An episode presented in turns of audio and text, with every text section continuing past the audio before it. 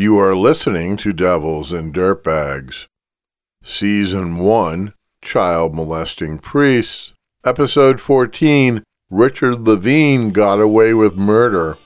Listener warning this episode deals with the sexual abuse and death of a 13 year old boy at the hands of a serial child molesting Catholic priest.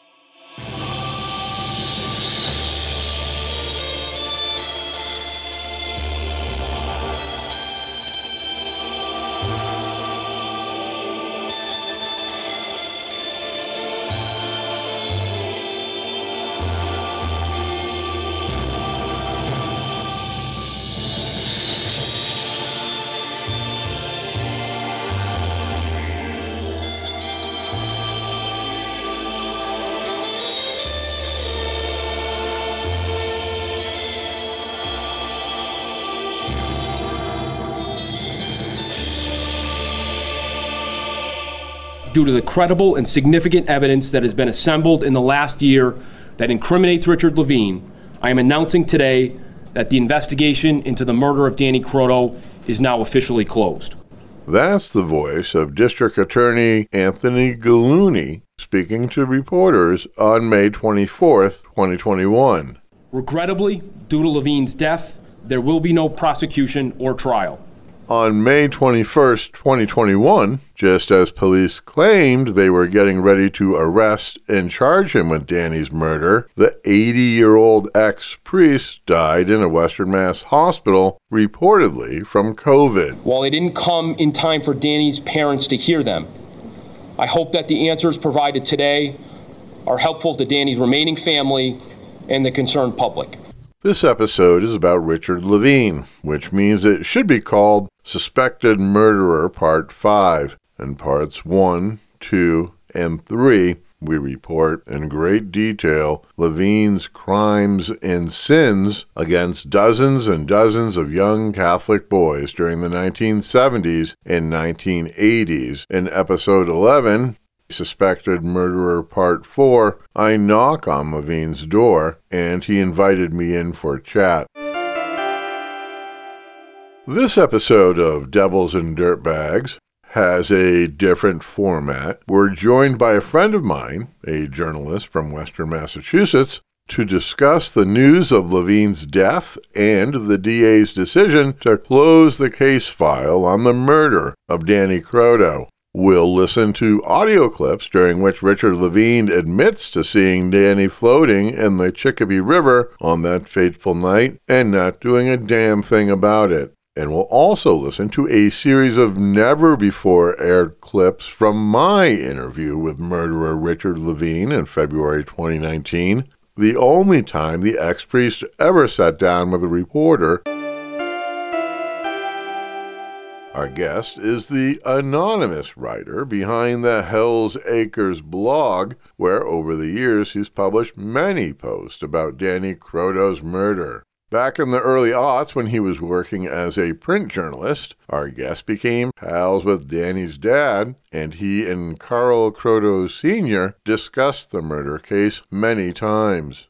Currently, my friend is working as a communications professional in Western Mass, in order to stay out of trouble with his corporate bosses who might not approve of his unvarnished view of the child molesting priest scandal of Springfield, Mass, he doesn't use his real name for the Hells Acres blog, and we'll refrain from using his name today. Rest assured, I can vouch for him.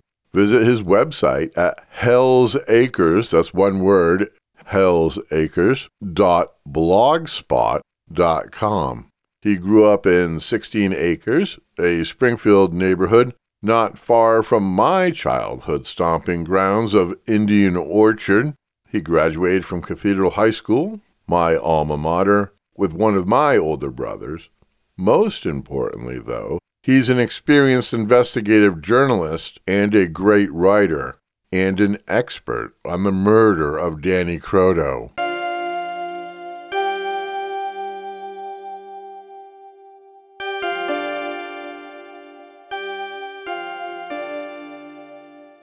What does Hell's Acres mean? Uh, Hell's Acres is a play on the neighborhood 16 Acres in Springfield, Massachusetts, where I grew up. There is a seamier side to uh, 16 Acres as well. Uh, uh, one of the uh, undercurrents growing up in this neighborhood, especially if you're a certain age, is uh, the unsolved murder of Danny Croteau.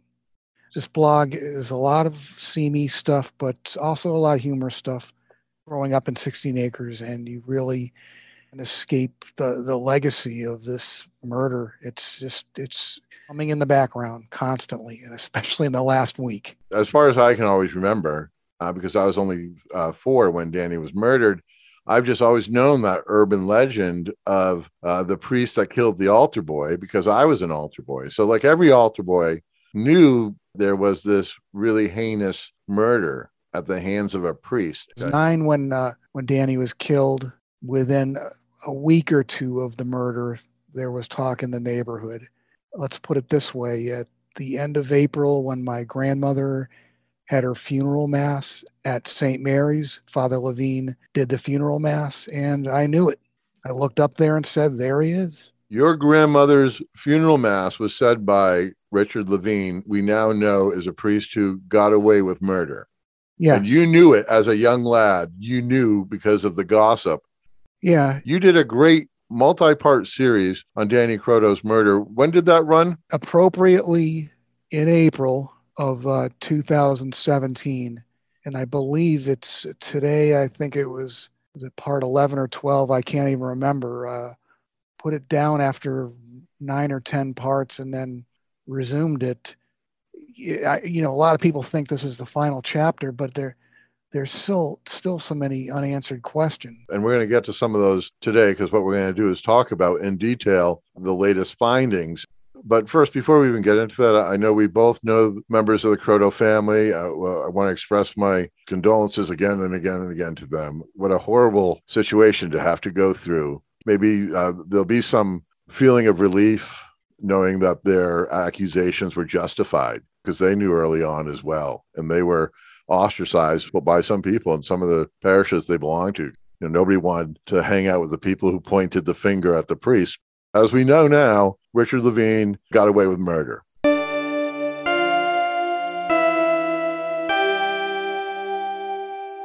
This tape we're about to hear is a little bit more than five minutes, but it's cut into sections. And it was provided by the DA after a series of 11 hours of interviews between Richard Levine with the state police detective I've uh, put in a FOIA, Freedom of Information, for the entire 11 hours, uh, and they're going to have to redact some stuff out of it. So I'll eventually get that 11 hours of tape. Interesting to note that these interviews began on April 14th, which is the 49th anniversary of the disappearance of Danny, the finding of Danny's body floating in the Chicopee River. That was on the 15th. And on the 16th, Richard Levine was found walking along the riverbank by one of the investigating officers, which was very curious. And uh, we'll talk more about that later. These are the, the, the words and the voice of Richard Levine and the state police investigator. You know, when Matthew was speaking about Danny Croteau for two days now, uh, um, he was a, he was a strange um, interesting kid. You know, not too bright. Always trying to make jokes about things. And if you didn't answer, he he increase his voice. Yeah, you turn around and you feel like saying, "Will you shut up?" First, I want to point out the way that ends kind of abruptly like that. That's the DA's edit of this tape there's probably more words immediately after that that we're not hearing. You can hear his anger, the ready anger in his voice when he says, you know, will you shut up? The thing that drives me crazy about this is how he once again has he says something about Danny wasn't too bright. Richard Levine is the only person I've ever heard say that Danny Croteau wasn't bright. There's never any other reference to that. Danny Croteau was a normal 13 year old kid, but for some reason, Levine feels he's got to drag him. Back in 1972, the police record, he said he's 13, but about a 10 mentally. I found it interesting that he said, We've been talking about Danny Croteau for a couple of days. You know, I would love to hear these tapes in their full context. That it's almost like uh, Trooper McNally used talking about Danny as a vehicle to get Dick Levine to open up. We're not going to get him to talk about his role in the murder. Let's get him to talk about Danny and Danny's personality, his relationship with Danny, and how Danny could annoy him. When I first heard this, I thought of, wow, what, it's weird all this talk about Danny. Um, it might have been a way to just uh, break the ice and um, kind of break him down a little bit. Part of the investigative technique of the trooper to use that in an interrogation. We'll talk more about his interrogation as the tape goes on. Why did you go down there with him? To the river? Yes. You wanted to see the waterfall Okay. up close. Then what happened? So I took him on the other side of uh, the Chicopee River, and we walked up and down. And uh, that's all I can remember about that. Why did you hit him when he was down by the riverbank? Why would you do it down there?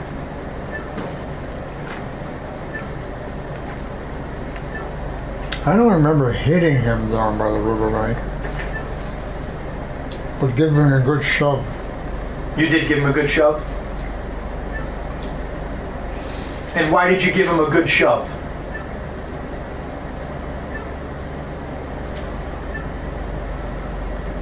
because he was being uh,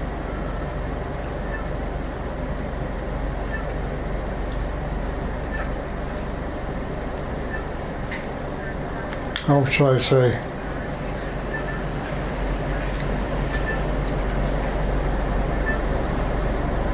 Well, for the same reason you'd probably um,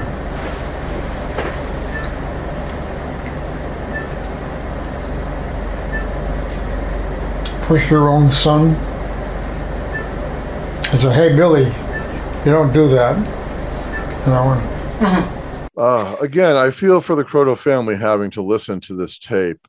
And he's revealing a lot of things uh, for the first time. And I want to know why the cop didn't come down harder on him. I mean, we know details from the crime scene. Forensics showed a pool of blood underneath the uprights of the bridge, how Danny's body was dragged on the ground for 90 feet to the edge of the river, thrown in we have very little physical evidence in this case other than the physical evidence of the scene that day where it's obvious Danny was attacked underneath the bridge, the footprints, the scuffle marks, all that, the rocks, and then the sign of him being dragged down. I'm curious why the detective didn't follow up with a little more of a honest portrayal of what's going on. Listen, Levine, this is what we got. I'd prefer a little harder technique, especially knowing this guy's on his last legs. And I think in that tape you can hear really, and the silences, the beeping of the machines in the background, the life support stuff. His voice has changed a little bit. He's also on meds. He's in his end of days. Uh, so we have to take that into account. And the guy's a friggin' liar and he's a murderer. And we know that now. Him mentioning Danny wanted to see the falls. Uh, you know, the, the DA had mentioned that he was being cagey and evasive. And we know through this entire investigation going back decades, he could get pretty cute. Was this a way of just saying, hey, you know, I, I'm talking about a, a scene that wasn't even at the murder scene, uh, you know, a whole nother scene. The shove, uh, I think, w- the, the, the pregnant pause uh, during all this, I think there was just a flood of emotions where he's just kind of confronting what Danny did to quote deserve this. And when he keeps referring to the shove, he is acknowledging, I think, the shove setting off a violent chain of events in which maybe Danny retaliated from the shove and and the rest is history. I just want to interrupt there. Levine's a big dude, especially compared to a 13 year old boy who is drunk, had a blood alcohol content of twice the legal limit of an adult, So whatever Levine did, obviously a shove or anything is bad because he's a little kid. Can you imagine being a member of the Croteau family and hearing his little grunt at the end in describing the shove? My God. Explain to me how you came across the body. Well, I just saw it floating. You saw it floating. And how did you know it was Danny? The way, the way he was dressed. And what did you do after you saw the body in the water? I don't remember what I did.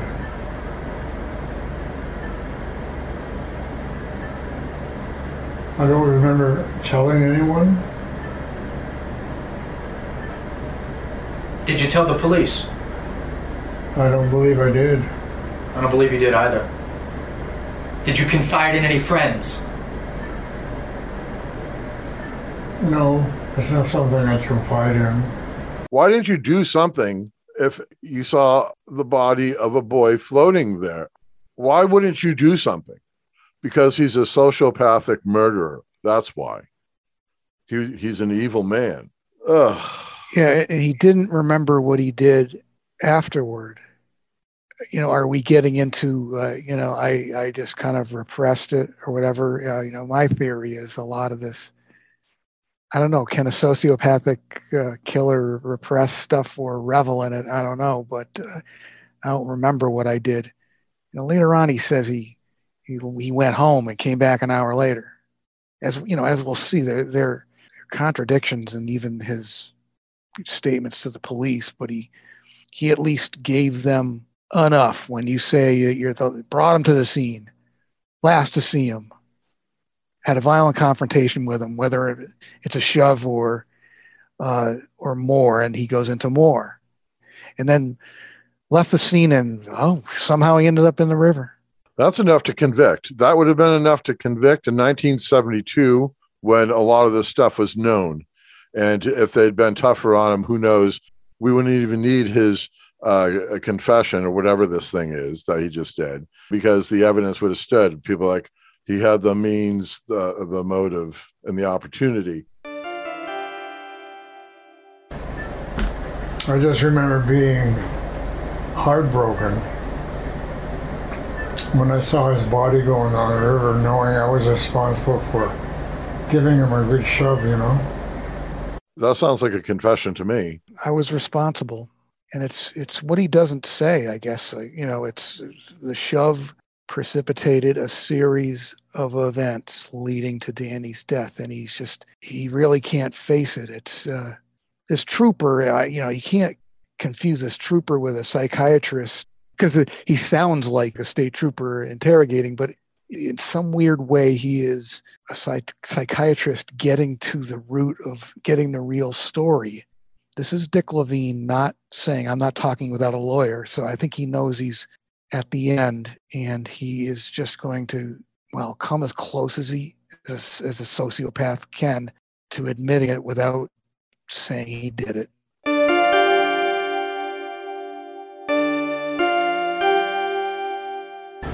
And you remember seeing him face down in the river. Yeah, And that was after you left him there. yeah, That was the same day that you left him there. right. Okay. To my greatest regret, Do you say that's your greatest regret? to my great regret, To your great regret? I don't know if he has regret. I don't think sociopaths have regret. I just don't. Uh, I mean, again, not to belabor this point, he got away with murder. If murdering a 13 year old boy isn't your greatest regret, what is? I, I mean, it could be molesting 65, molesting, you know, we use the number 60, 6,500. It's the number is unknowable now. We're finding this out daily. The number is unknowable. The number of young boys this man molested. And we know he murdered one young boy that he molested. And he saw him face down in the river. Obviously, he's a murderer. Uh, we find out from other witness statements over the years that he he uses this murder to uh, th- threaten other kids, like you could end up like him.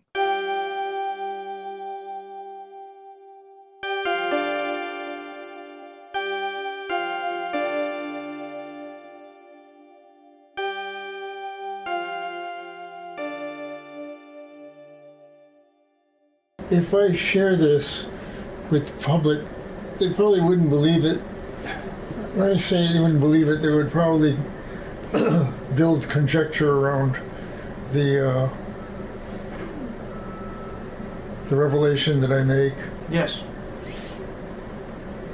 I'd sooner forget the whole thing, frankly. I'm sure he would like to forget the whole thing. Yeah, build conjecture. Uh, okay. If he was to share this with the public, they probably wouldn't believe it. Well, that's probably the one thing I would agree with that Richard Levine Yeah. has said. Uh, there was no one else at the scene, according to him, according to other statements that were part of this. So there's just uh, someone came in out of the blue after you left him there. You know, who in his right mind would believe that? Here's one final cut from the DA's tape. How did you feel when you returned home? Kind of heavy hearted. Why? Well, he was a nice little kid. Kind of dumb, but still charming in a way. And to see him face down in the water is just uh,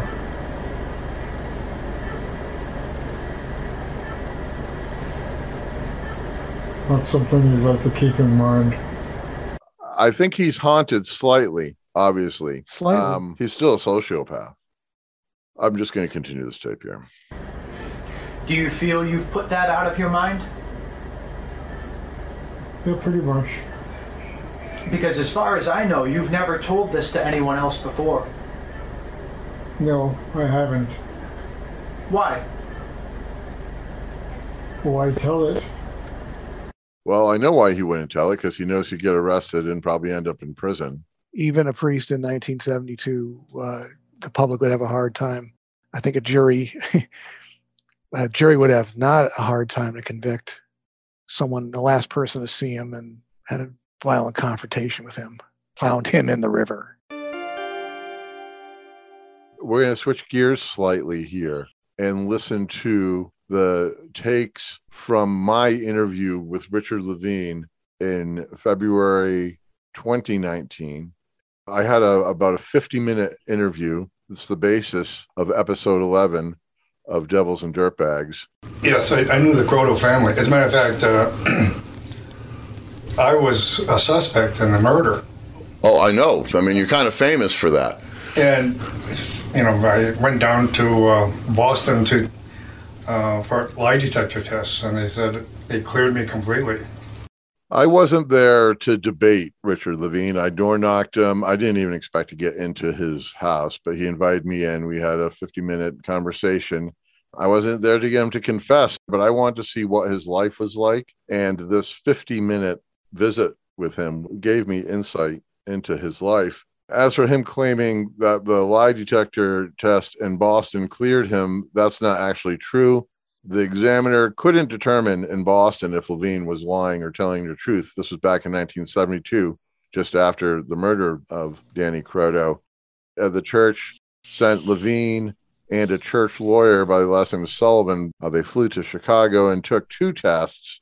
And that time, Levine passed each one. It was a, a polygraph administered by a company that the church hired. And those two tests was good enough for the church. And according to reliable sources, uh, Bishop Christopher Weldon told uh, then DA Matty Ryan to back off. It's uh, it's extraordinary all the way out to Chicago, and the uh, the diocese funds this. It's unorthodox. I, I unprecedented. What about the idea of being cleared completely? Any thoughts on that? The first test was due to erratic and inconsistent responses. They were unable to uh, render a uh, an opinion. That, that, that that's what the uh, conclusion was, inconclusive. It's amazing the deference shown a priest. Uh, wouldn't it be easier to let investigators get search warrants and and interview the priest uh, instead of sending them to Chicago? Especially since lie detectors aren't admissible No. in court, so it's useless test anyways. All right, let's continue with some more tape here. Do you remember going to the crime scene the next day or the day after? Yeah. Walking along the river yeah. there? Yeah, and the police saw me. And, uh, yeah, I was looking for some kind of a clue. Stupid me, you know.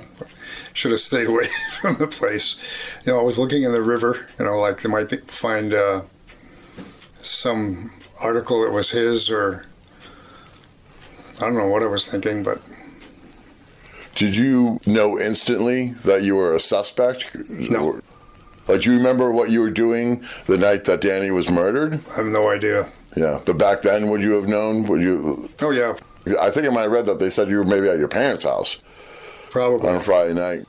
So we're playing these tapes to hear what Levine's long-term story, the story he told for decades. He never spoke publicly. He never gave any interviews. He never had to testify in either criminal or civil court. So while we knew that he was seen at the scene of the crime the day after, this is the reason why he went because he was looking for some sort of clue. I was looking in the river that I might find some article that was his. It's almost a cliche, returning to the scene of the crime. He was tr- fishing for information on how well the investigation was going and what evidence they had gathered so he could spin it later on. He was almost compelled to do this and he thought he could get you know as a priest he could he could get away with it any other person goes on the scene they're like sir you know you got an investigation, can you please leave? Instead, it's, oh, I know the boy and I know the family. And yeah, it's almost like he couldn't help himself. I, I need to find out what they know and they they might share it with me. It's almost a sense of entitlement as a, a sociopathic murderer and also kind of the way priests were revered at that time and never questioned. He could get away with that because he wore the collar even though he's acting cool and calm at that point, we know that he's freaking out because uh, in the in the following day he's actually interviewed, and we're going to return to that original 1972 interview in a second. But he gets in touch with another priest in Chicopee and says, "Oh, they're after me! They're after me!" He's freaking out. And then Fitzsimmons and another cop went to the St. Mary's Rectory where Levine was, uh, his room was when he wasn't staying at his mom and dad's house over in Chicopee and the pastor wouldn't let them in. Uh, my question always was, why didn't they get a search warrant? Why didn't they get a search warrant for his car? Why didn't they get a search warrant to check his parents' house? Especially since Danny's mother, Bunny, had told the police that Danny had gone to Levine's parents' house, spent the night there on many occasions. Yes, and uh, you know the question he asked: if a rock were used and thrown in a river, would there still be blood on it? I have to think uh, people have speculated for decades that he, you know, he might have gotten, uh, he knew he must have gotten a little bit of blood on the rock when he hit him. He must have looked at his fingernail and maybe split a fingernail or something. I, I wonder if if the investigators actually asked him, "Can I look at your hands?" You know, I don't know. What a thing to ask. Uh, uh, there are two questions he asked. And this was actually in the interview the next day with the investigators in 1972, Fitzsimmons, who, who led the investigation, and uh, Radwanski of uh, the Chicopee Police Department. He says, Hey, can I ask a couple questions? And the detective's like, Yeah, sure. And he's like, Would the blood still be on the stone if it was thrown in the river? And the second one is, How would the tire prints that you take be of any help because of all the uh, motor vehicle traffic here underneath the bridge? So, two very odd questions for the parish priest to ask two days after the murder of a 13 year old. He was fishing, you know, he wanted to know like if they were going to be honest with him like oh yeah we got we got good prints of this tire. He was thinking you know if he hadn't already he was on his way to get his, his tires changed. He just wanted to almost confirmation of it. What a question to ask. Oh you know tire marks at this murder scene even though there were there are many. You know, I, I would assume some of the freshest ones would be uh, relevant. And your uh, reporting on this, uh, you had an actual uh, relationship with Danny's father in the way that you talked to him about this case yes. on occasion. What did Carl Croteau Sr. feel about the theory that Bishop Weldon was putting the pressure on Matty Ryan not to investigate, hence no search warrants for the house, the parents' house, the car, the rectory? He had a you know pretty what's reported as a you know a, a clash with Ryan a while later when Ryan said, Where can I get 12 jurors to convict a priest? Carl always felt that Levine had something on Weldon. I don't know. He just said had something on him. And as we're finding out later on, um, you know, Weldon is a suspect in at least one molestation. So, yeah, you're always too kind and polite with this. Bishop Christopher Weldon, who was the bishop uh, in the 1970s in Springfield, we're going to be hearing a lot more about him. He's a child molesting priest. We haven't heard anything about Bishop Maguire, who succeeded him as bishop, other than being an enabler. And then, of course, as we talk about in Devils and Dirtbags, Bishop Dupre raped at least two boys on numerous occasions. So the bishops, during the time that Lavigne was suspected of murder, during the time that he was molesting all these children, they themselves were molesters as well. And when people hear that and learn that for the first time, their jaws always drop to the ground. And it's even now just saying it, it's just heartbreaking. You know, it's the wolf guarding the henhouse. Yeah. And, you know, the private investigator, R.C. Stevens, had years later uncovered a sex ring involving priests and lay people operating. And even in 1972, uh, you know, later on, this is kind of common knowledge. In 72, I think publicity about this would have led to the bishop's resignation.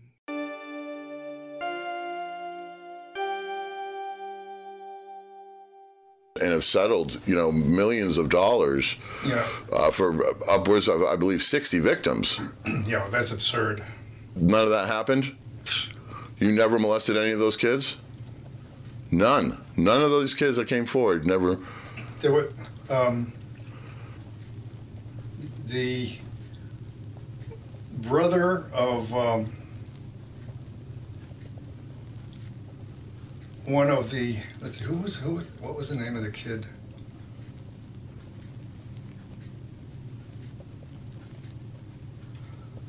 John yeah and he shit in his pants. His father asked him if he could stay at the rectory while he went town, into town. I said sure. Which was just a ploy on the father's part. And the kid shit in his pants and I told him I said take your clothes off and go and take a shower. And then I put a towel around him and, and dried the clothes off and gave them back to him, and uh, that that led to the police coming over and saying that I had molested the child. You know, and I said no, I told him what happened, but so then I went back to that's I think that's when I went to Chicago for uh, the lie detector test. Weren't there two kids that accused you Yeah. of molestation? Yeah, And the other one was older, right? And he went on trips with you and stuff? yeah. You went to Arizona, supposedly? I took him to Arizona to see the Grand Canyon. He alleged that you molested him during that trip. No, that's not true. You're saying he, you didn't molest him, or he didn't allege that? Uh, no, there was there was nothing to do with with. As a matter of fact, at the uh, when I pled guilty to slapping the kid on the ass, uh, the brother, um, after the the court hearing, was there and he says, uh, "I just want to tell you, I feel very badly about this." He says. Uh, you're one of the nicest priests I've ever met, and uh, nothing ever happened between us. It, this is just, you know, uh, what happened to my brother is made up by my dad because my the father uh, wanted to um, really kind of run the parish. He he had a big group of, ca- of Catholics there who met every night, and he'd have priests come in to say mass for them uh, he wanted to have more influence in the parish. And I said, no, no, no way. And that's when he asked me if I could take care of his son while he went into town. Sure. And that's, and afterwards, that's all he needed, you know. So that you're saying that was a setup to get you out of the church? Again, this guy is just a bald faced liar. I mean, there's so many things wrong with that story. It's not accurate in the least bit. I don't even want to, you know, talk about it too much, other than we have unbelievable evidence of serial molestation of two boys in that family, also of at least a half dozen more. there were 13 charges he was arrested on. He did a plea bargain when the trial started and the jury had been seated and uh, copped a plea. Uh, a sympathetic judge took care of him. So he's just lying, bald faced lying there. There's there, there's no there's no truth in those in that narrative that he he just spun. There's zero truth. For a second, he kind of assumes that you haven't done your homework and know about this when you clearly do. You you know you you mention certain details and you know the the boy's statements to police and we've both read them. They're lengthy they're genuine they're as detailed as Lavigne's explanations are wooden and unbelievable. The father wanted to run the parish so he coached the kid to make up all this abuse. Doesn't pass the, straight face test whatsoever. And uh, we talk about this in episode two when I go into the, the graphic detail about the, uh, for some people would call it a cult that this, uh, the two boys, just two of, I mean, we're talking hundreds of victims. I mean, two boys, their family, strict Catholics, part of a weird Catholic subcult that was a weird sex cult at one point. And Lavigne and his lawyer, uh, when he was arrested, tried to make it like it was this weird conspiracy about the sex cult. And then all these other things came forward from kids from Springfield and also up from Shelburne Falls area. So he's just lying. The plea deal was supposed to give him some prison time, but the judge, who was a real jerk and an idiot, uh, threw that out and, and sent him to St. Luke's, a rest home almost, a clinic for bad priests. And then uh, when he gets back, all these lawsuits start, and that's what we'll talk about here. When you got back from that is when all the lawsuits started and that started to add up. There are all these people. Yeah, They got a lot- and the diocese, rather than question them, just said, okay, you know. I said, that's a hell of a thing, you know, they should just investigate. But then, as far as I know, they didn't. So you're saying all these cases they just flipped on. Oh, yeah, Do you feel like you you were abandoned by the church? oh, yeah. Are you resentful of that? Uh, no, there's no resentment in me. That was a long time ago. That was uh, 93, let's say. So almost 30 years, 25 to 20. What you, have you been working at all? Have you had any? No, I have a small income that comes in from an annuity that's running out in about five years. Hopefully, I'll be dead by then. but I don't know. My dad was 93, my mother was 90. I laughed when he said, Hopefully, I'm going to be dead. Yeah. It was very uncomfortable. Terrible interview for me. I don't feel it was my best work, other than an attempt really just to gain insight into it. I mean, I wasn't going to get him to confess unless I beat it out of him. but you're the only person that had conducted an interview in all these years Right, until the cops. Except- till the cops and uh, he i guess he was ready to spill some of the beans How did you get the annuity? Was that from the church or from No, friends? I- um, there was a, a, I forget his name. He had been a priest, and then he left the priesthood and went into uh, insurance. And Tom Dowd, and he came over one day and asked me if I wanted to buy an annuity, and I said okay. He said uh, someday it'll it'll be some income for you, and it is. Yeah, I get I live on eight hundred and forty five dollars a month. $845 a month he lived on. When I interviewed him in the winter of 2019, he had five years left of that annuity. Uh, so that was two and a half years went by. He only had like $25,000 left in the annuity uh, when he when he died last week. So he was on his way out.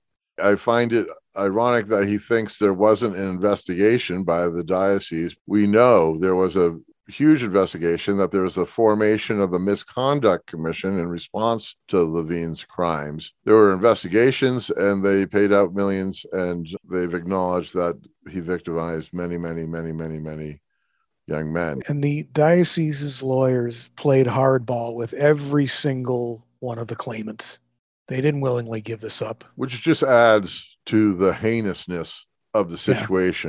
We talk about this in one of the latter episodes of Devils and Dirtbags, how this legal maneuvering by the diocese often comes back and bites them in the ass time and time again whether it be with settlements or when they sued their insurance companies, uh, when the insurance companies refused to pay, claiming the diocese didn't have child molester insurance. You know, all these levels of legal intricacies, very convoluted legal battles, but also gives us a little bit of insight into the machinations of the church. So we see just how devious they are lawyering up. Uh, one last clip from him. Like, when's the last time you thought about the Danny Croteau murder? It's been years, really. Really? Yeah. Or any of the allegations about kids molesting? You, you don't think about that stuff at all? So you don't feel any guilt for anything? No. Well, no surprise, he's a sociopath, doesn't feel guilt. He hasn't even thought about the Croteau murder. He makes that sound. He he does it several times in this. Very dismissive. Yeah. Okay, well, that's enough of hearing that man's voice. We're going to switch gears here. Uh, there was a huge part of the case that came out last week, in addition to the interview aspect where he confessed. There was a letter that Lavigne claimed to have gotten in 2004. And I'm going to uh, read this letter right now. And then we're going to have Hell's Acres kind of deconstruct it because he is uh, a little more into this letter than I am.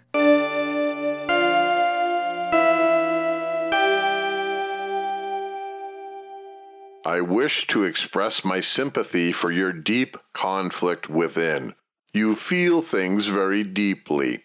Oftentimes, you could control these drives, but there were times when they were so extreme that they were beyond anyone's control. As a youth, when these base compulsions were driving you to do things you deeply felt were nauseating, your only means of countering that compelling drive was to reinforce your belief of the shamefulness of it all. When you matured, you sought salvation in the church, but found it to be a hollow shell. So you returned to your only means of countering the effects of these terrible compulsions. You reinforced your beliefs of how nauseating these compulsions were by seeing the shame and the guilt and the expressions and in the eyes of youth while they were in the throes of such compulsions. Then you met a boy along the Chicopee River who felt no shame, who felt no guilt, who was not nauseated but rather reveled in such compulsions. Here you were beyond the brink of control, seeking your only solace in the shame of others, and instead it was shoved back in your face all the more intensely. What human being would not have been driven over the brink in your position? Your torment must be unbearable.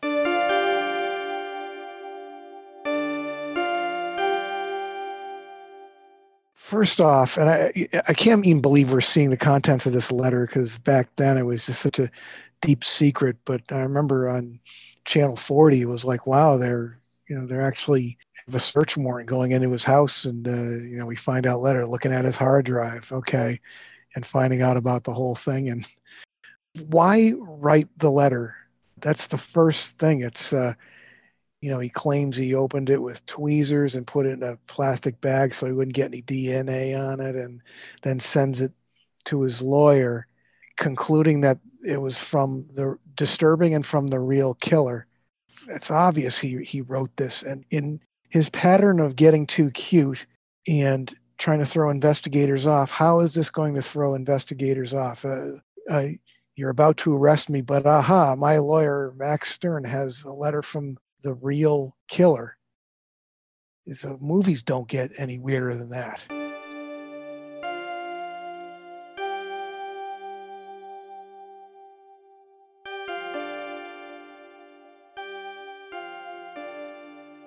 He feels things very deeply, and he keeps going back to feeling things very deeply and beyond anyone's control, his drives.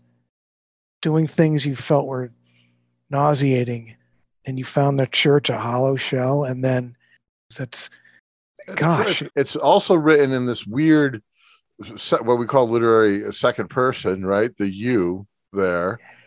It doesn't even strike me as a confession. I don't know where you know reading it. You wouldn't get that this was a letter from someone confessing to a crime, it almost like it's like an explanation of like this is how I handled these compulsions. I molested kids so that I could see the pain and suffering in their eyes and, and reinforce how nauseating it is. And I killed the kid because he didn't have that nausea. I, I mean, it's just it's crazy talk. It's ludicrous. It's obviously self-serving, and we never would have known about this letter if we follow the paper trail here. He gave it to a friend of his in the diocese. Diocese filed it away. They didn't tell the police about it. And then, if I'm understanding this correctly, during the discovery process in a completely separate trial of a different child molesting priest from Springfield, in the discovery request, this letter showed up and then was then shared with the police that this letter existed. Then they had the search warrant. They went and got all the stuff. But to me, reading it here, you know, 16 years after it came out, just reinforces why I didn't talk about this in Devils and Dirtbags because we didn't have the text at the time. But also, it just seemed so obvious to me that this was another ploy, one of many by this sociopath. I didn't want to devote the airtime to it. And then here comes up in the final day of the man's life, because if you read the statement of fact by the detective, he says that on Friday, the day that Lavigne died that evening, they got the letter back from the analyst who looked at this letter linguistically, along with 10 other examples of Lavigne's writing, and was able to, through some sort of systematic analysis, determine that it's highly likely that he wrote this, or that at least there's a possibility he wrote this. And when they got that information on Friday, if you read the detective's affidavit that would have been going to the magistrate in order to get the warrant for the arrest, oh, we got this information and boom, that's why we put together this affidavit based upon this report that this 2004 letter. And again, to me, this doesn't pass the straight face test. This just seemed really a weird, contrived thing in court, this isn't going to be the thing that's going to convict the priest, this analysis by some guy. What's going to convict the priest is his confession to the detective saying, I was the last one there and saw the boy floating in the water. That's what's going to convict him. So it's kind of weird to me that this came up and apparently packed such clout that that was the motivator, not the confession on May 5th or on April 14th, 15th, or 16th. Gulluni was building a case of him trying to throw investigators off uh, a, a pattern of this. Another example, and if you read this, it's it's interesting. It's uh, it's obvious he wrote it. The, the language is sermonic, like a priest. Rhetorical questions. He ends with "Your torment must be unbearable." It, it's fascinating more than anything. You know, he wrote this in I think believe 2004 when he thought that, and a lot of people, including myself, thought that time was running out on him in an indictment, especially with the blood tests and the new blood tests. So also, this was the same time that uh, Rome was getting involved, and when a priest is defrocked, there has to be an investigation. There's a huge file. For the longest time, Bishop Dupre, who we mentioned raped at least two young boys repeatedly, delayed sending those files and delayed even putting the paperwork into motion, the investigations into motion, because he feared that reports generated for the Vatican would be able to be subpoenaed by civil authorities in Springfield. So he didn't want any of this in writing, but ultimately the Vatican demanded it and he had to do it. That's when this whole saga just reads like a, a novel or a movie that scripted when things are getting hot, he writes this he writes this letter to try to throw authorities off when it, it just uh, zeroes them in on him.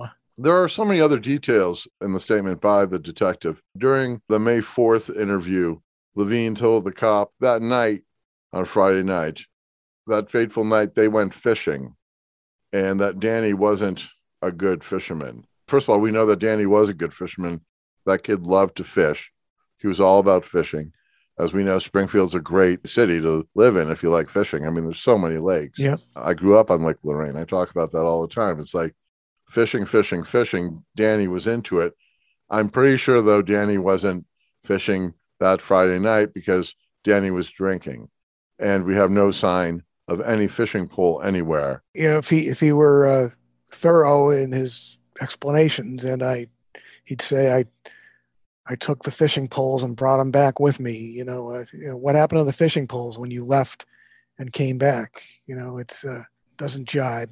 And we know that Danny's mother, Bunny, called and spoke to Lavigne at 9:30 p.m.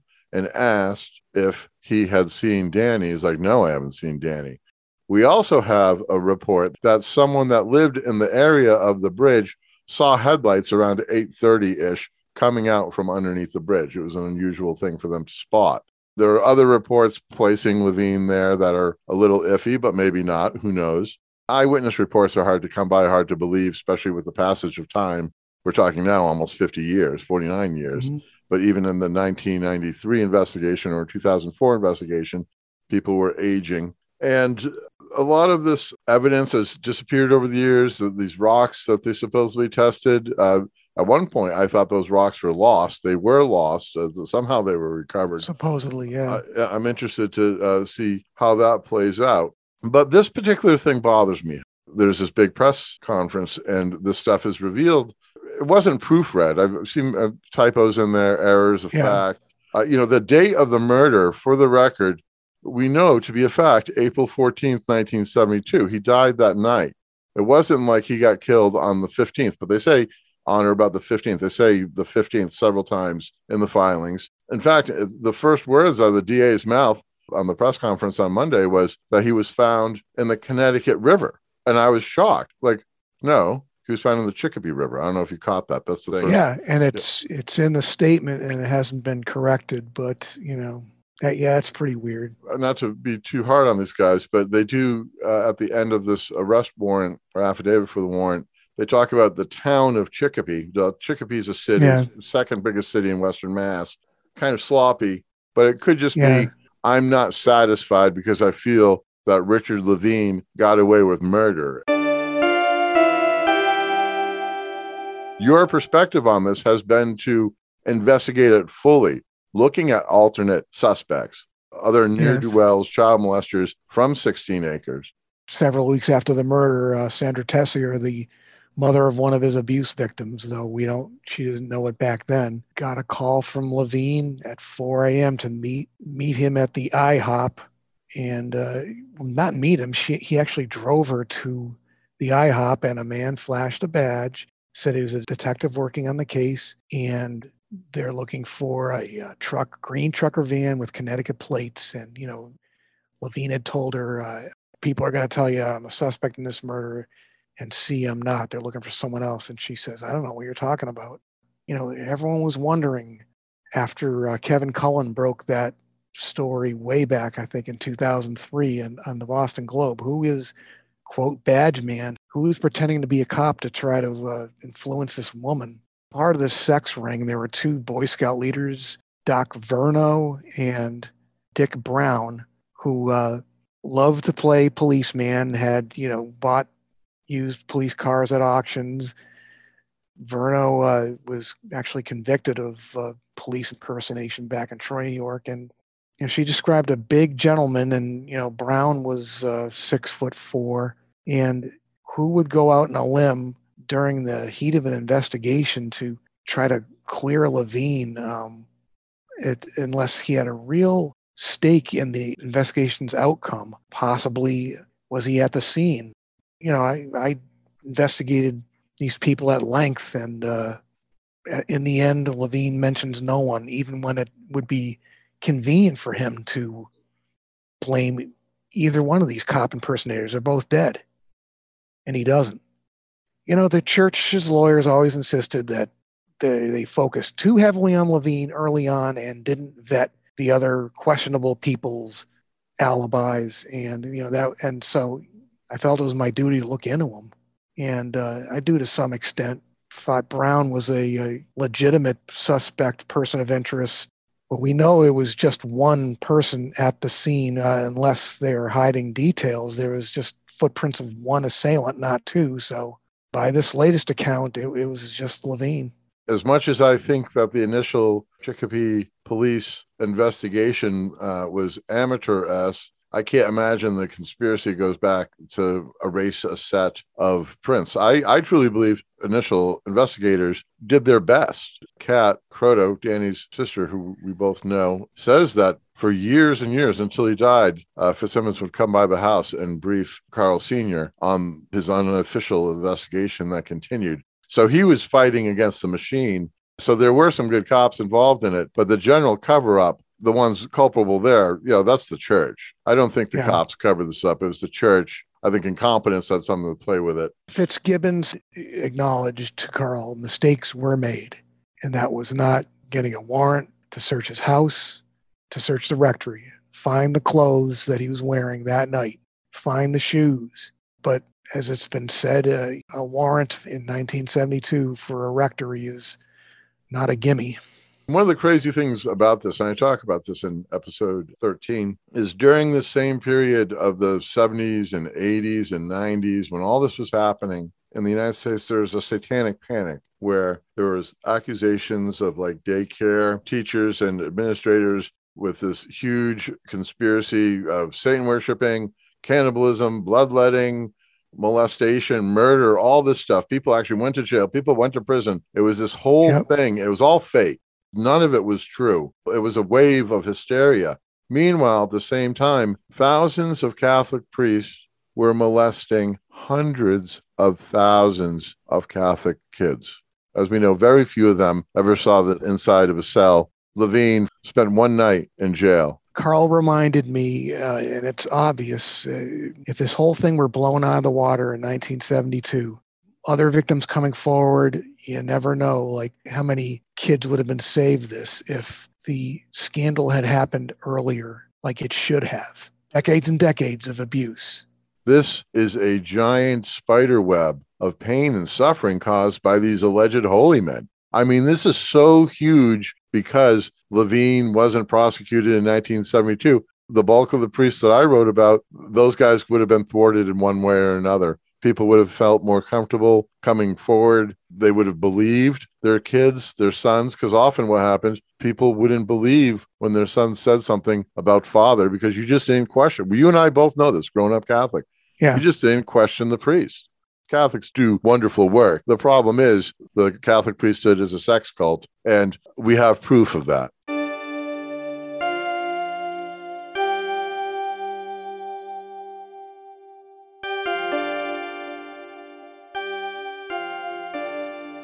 I'm still absorbing the whole uh, announcement of this and then the press conference and everything else. It's it's something that I just did not think would happen. I don't know if the Croteau family thought it would ever happen at some point. I mean, they they held out hope, but I just thought Lavigne would die a quiet death, and this would just be still on the DA's, uh, you know, uh, cold case file, and we'd be still kind of like trying to hunt down witnesses who are dying. This is nearly 50 years later. This has come and gone in waves, you know, uh, not so much 1972, but, you know, 1991, the early 2000s, uh, and then a lot of quiet. And then, wow, May of 2021, who would have thought that he would virtually confess? Uh, it's, it's, it's gone international. I've read about it in the London Times. Um, I still want to hear the rest of those tapes in context. Could it have been prompted by uh, the trooper saying, "We have, we have a witness or another witness that places you at the scene, and we re-interviewed them, and we, we're ready to pursue this. So you better tell your version right now, or you can call your lawyer." I guess it ultimately comes down to Lavigne knew he had his days numbered. He sounds a lot worse than he did in your interview in just 2019. I'm also angry at all these enablers that we can point the finger at, and many of whom are dead now. And it's yeah. just disgusting. I mean, that's the thing. It's a really disgusting story. And I know I'm haunted by it. And, you know, I spent a good, you know, three and a half years of my life on this. Uh, you've spent a lot longer. How do you think this has impacted you as a person? I got to know Carl really well, Carl Croteau Sr., and he never let the church come between him and God. And I left the church for a while. Uh, I think partially because of this, because it does kind of like you grow up with it and you get disgusted by it. But he, in a way, kind of brought me back to the church just to not to let them win. I know it sounds kind of contrived, but it's uh, he he was a great man, and uh, we had many many conversations. Uh, we were convinced at some point in around 2007, 2008, 2009 that there was going to be a conviction, but it, it took this DA to do it. But um, I am still a practicing Catholic, and I am not going to let Richard Lavigne or any of these priests get between my beliefs and me, uh, and not even the Pope. I feel almost vaguely jealous of you and your faith and whatever solace you get from that because I don't have that. Carl told me he prayed for the victims, the priests, even Lavigne. Every night he asked God to make the church whole again. I think what it was this was doing to the church really hurt Carl as well. So that's where he was coming from. There's a lot you can learn from him. I enjoyed my conversations with him. I ran into him on Wilbraham Road all the time. And we discussed this case at length. I'd whip out my notebook because he would have certain tidbits of who to contact. And so he was he was a great influence. And I, I, I I'm I'm with his belief, and it is uh, unfortunate that he uh, this day didn't come where he could enjoy some kind of closure. Well, theoretically, if you guys are right in your beliefs, Yeah. he's he's seeing it.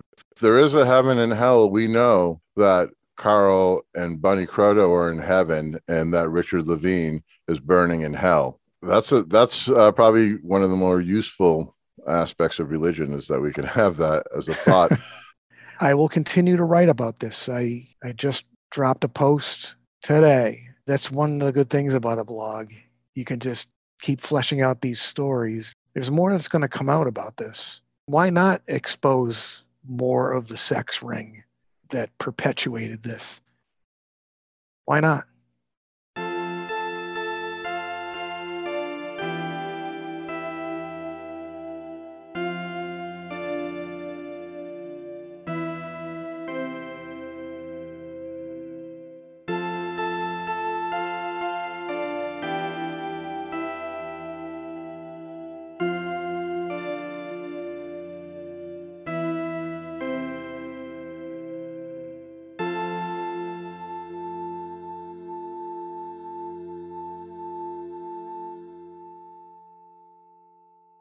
Thanks to Hell's Acres for his insight on the murder of Danny Croteau and the sociopath who killed him. Visit his website at hellsacres.blogspot.com. In early June 2021, a couple of days after our conversation, the Roman Catholic Diocese of Springfield released an updated list of child molesting priests that they believe were credibly accused of sexual misconduct and, for the most part, went unpunished. Now, there are almost 70 members of Springfield's clergy on that list, and that's 40 new names, including Father John Krakoka, whose name I recognize from my interview with Lavigne. Well, there are probably some things I would have done differently. I mean, I was, uh, um, when I was in St. Joseph's in Shelburne Falls, the pastor was a madman. And, Was it a Thrasher? no, no, No, before him. Uh, Klikotka. Okay, never heard of him. Yeah. And he used to bring kids into his room. And I said, "Master, what the hell are they doing up there? Because they were up there for a long time. So I took the ladder and I went up and looked, peeked in. And uh, they were naked in the bed with, with this guy. And he must have been 80 years old. What was his name again? Klikotka. Wow, and that was in Shelburne Falls. Yeah. While you were assistant priest there, Yeah. so you took a ladder, you climbed up, and you saw, witnessed him molesting children Hmm. in the rectory. And I went and I came, I called the bishop and I came and told him. And he told me to just not to say anything to anybody about it. Would that have been Maguire? No, it was Weldon. Weldon told you that, not to tell anybody about it. And this guy stayed there. Huh. Would you have thought to go to the police? I never thought of going to the police. I thought the bishop would take care of that, but he didn't. So Do you think that happened a lot, that they covered stuff up like that? I have no idea. Hmm.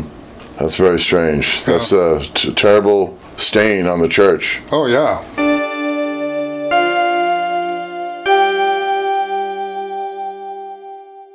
This is another instance where Lavigne got the basic facts of his own life wrong. Father Klokota was Lavigne's pastor at his first assignment at Sacred Heart Parish in the town of East Hampton. Way back in 1966, Father Klokota had been a popular and beloved pastor. In a written history of Sacred Heart, Klokota was credited as shepherding the parish through the changes of the Vatican II era. He introduced the folk mass and church services geared towards kids. According to the parish history, quote, Father Klokota made a special hit with the parish school children with whom he played ball on the school grounds Klokota served as pastor from the mid 1960s until he died from a heart attack in May 1974 at the age of 77. Bishop Weldon, who, according to Lavigne, knew the pastor was a child molesting priest, presided over Klokota's funeral. In all likelihood, there are not any secret files on Klokota because the child molester Bishop Weldon probably destroyed them when Klokota the child molester died in 1974. After all, it was Bishop Weldon's tradition to make the secret files of dead priests disappear. Due to this widespread records destruction, we will never know the true depth of priestly crimes and the scope of the victimhood.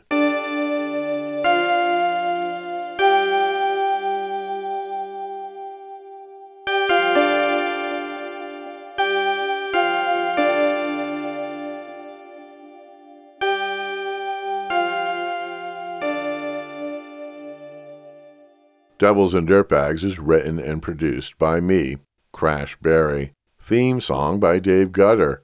Previous episodes are available via devilsanddirtbags.com or wherever you download podcasts. Please rate and review and share with family and friends.